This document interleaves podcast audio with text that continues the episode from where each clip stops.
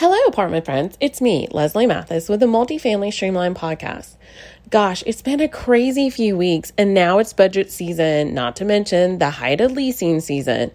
To say we all have a full plate is an understatement. I'm certain of it. As I tooled around for the last couple weeks with some of my busiest travel in a really long time, I had the opportunity to do some self reflection. Some of it is not very pretty, but most of it really was a great reminder. In the midst of the chaos, it's really easy for people to throw in their two cents. And quite frankly, most of the time, that's just really annoying because we are so busy and have so much going on, it's often hard to even absorb. But if we approach with an open mind, we might just find the lesson or advice a little helpful. Often, when we don't want to receive said advice, it's because we are in our own way too. The last 60 days, that might have just been me. But you all know when things are not going right, I'm the first to say, What could I do better? Or what ownership do I have? Thankfully, over the last few weeks, I did just that and have a few key takeaways. I'm glad it hit me like a ton of bricks, but quite possibly were just the things I needed to somewhat navigate the last two weeks with a little bit of grace through all the demands. As I reflected over the last few months, my takeaways were one, run your own race. Comparison is the thief of confidence. Whoa, this one gets me every time. As I started working with Christina Watts a year ago, I quickly noticed her gift is confidence. And when you drill down into confidence or the lack thereof, you realize that comparison and competition will quickly rob you of your confidence. That's why it becomes crucial to run your own race. Head down, laser focus, because if you let outside influences cloud your judgment, it could potentially be a derailment. Now, don't get too technical on me. I am not saying that you won't have team members or support. We aren't put on this green earth to tackle it all by ourselves. But what I am saying is if you start comparing your journey to someone else's, you will erode your confidence a little bit each time and potentially look up and be empty handed. Number two, my slowdown can look different than yours. Some might say this is what I tell myself to make it through the day, but I wholeheartedly believe because our goals look different, so can our slowdown. People say find life balance, and then I just heard there's a new saying this week but about blending something, but we'll have to figure that out at another time. I might not need a full weekend or a full week's vacation to recharge my batteries. I might just need windows down, loud music on the way to the convenience store to get a Diet Dr. Pepper. That might be all I need, or a few hours on the beach in silence or with a good book like Colleen Hoover's Ugly Love. That might just fill my bucket enough to keep it rolling. Number three, slow down. Because my slowdown might look a little different than yours, you will not hear me tell you or anyone else to slow down or to find your balance. Quite frankly, it irritates me when people tell me that. We are all in a different place, and who am I to tell you what you need unless you specifically ask me? Having kids was the best reminder of this. Dang it, I don't always want all the advice, especially when I don't ask for it. But with that said, I have learned over the last several months to find a slowdown even if that just means I'm working on a task. Um, finding a slowdown that is catered to what I need in that moment or week. Again, it is listening to what you need and what your body is telling you. Know yourself and what you can push through. For example, I needed to finish this podcast last night, but despite trying a few of my tricks to wake up and push through, I was still so tired and knew my brain was not in a place to make it last night. I also am not a morning person unless I have to be on the 6 a.m. Delta flight to Atlanta, and definitely not a get up and work at 4 a.m. But to deliver at my best, I knew I needed to get up early this morning to finish. So I made it happen. I knew I couldn't do it last night, so I went to bed at 10 and got up at 5, and here we are. But only you can know when and how this slowdown needs to take place. Just don't worry if yours looks different than everyone else's. Remember, we are running our own race. Number four, find your balance. Again, I guess there might be a better way to say this or a new fad or how to do it better, but let's stick to what we know for now.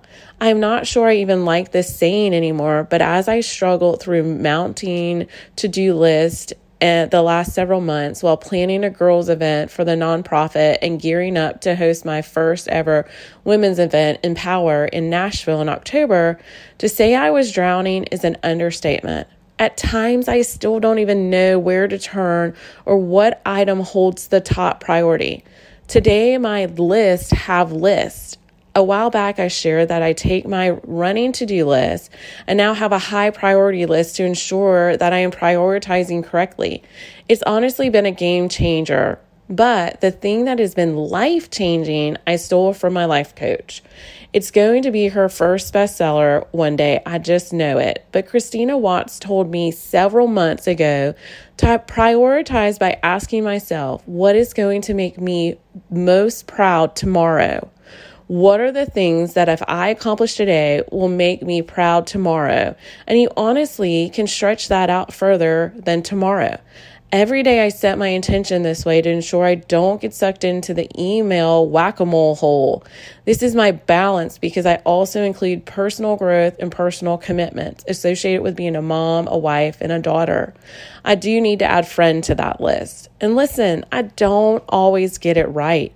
You know, I'm often sliding in sideways but I have a lot I've gotten a lot better at doing this and I have a better chance when I start out my day in an intentional way. Number five, it might just be a season. As I write this, perhaps some of this just really has too much to do with what everyone else thinks. Perhaps if you just run your own race, you can skip everything else. But if you find yourself in this unsustainable churn, but you know your goals and intentions are aligned with what is going to make you proud tomorrow or in the future, then this still really counts. You can remember this is just a season. The 16 hour workday will not last forever. But I suggest setting some parameters. Are you pulling double duty somewhere? Again, set a timeline. But as things get tough, think about the end goal and that this too will not last forever. For me, I know I can't keep this pace forever, but I also know that once I've hosted EmpowHER, I will enter a new season. See, chasing goals and dreams come with grit and determination. When it's your goal and not somebody else's, it's easy for them to chime in because they just don't get it. And that's okay. Keep chasing that dream and know it's only a season. Number six, ask for help. For me, this might have been the biggest slap in the face reminder. You just can't do it all, and neither can I. Every time I try to do it on my own, I come up short. There's no shame in asking for help. I honestly think it shows true leadership skills and it's a reminder how much further we can go together than by ourselves. Don't let pride get in the way either. Again, no shame in that game. Take whatever you are working on to the next level and save yourself from failing at that particular task, or in my case, event, and do whatever is needed. Just ask for the help. I promise you will be glad you did it. Number seven, don't give up. When things seem just too hard and the weight of the world seems unbearable, no, it is you in your own way and fear just talking. Fear can paralyze us and keep us from doing great things. Whatever you do, just don't give up. You have to find a way to take action, even if it is just the smallest step forward. Just take it. Can you imagine you have come this far for then just to get in your own way? The negative self talk creeps in and you just give up. No way. That's not what makes us proud tomorrow or next year. Keep moving, even if you have to crawl. But whatever you do, don't give up. Sometimes even the smallest things are hard, but you can do it, and I'm here to help. Number eight, find the way. We were all made for more, and times can get so tough and just seem like the rat race won't end. But if it's your dream or your goal or your name on the line, we have to find a way to pull up our bootstraps and just make it happen. Just make it not an option. There's no other way but to find one. Quitting is not an option. Walking away is not an option. Throwing in the towel is not an option. Failing is not an option. So, where does that leave us? Buckle up, baby, because one way or another, we are going to get across that mountain. You might need a cheerleader, a life coach, a mentor, or even a piece of chocolate cake. But again, make it happen. Even if you have to scale back or regroup, there is always a way. Maybe you don't find yourself on my same journey, but my guess is you can relate some level to most of my eight recent lessons. As always, I'm so thankful for each of you and your support of the podcast, and I'll see you back here next week.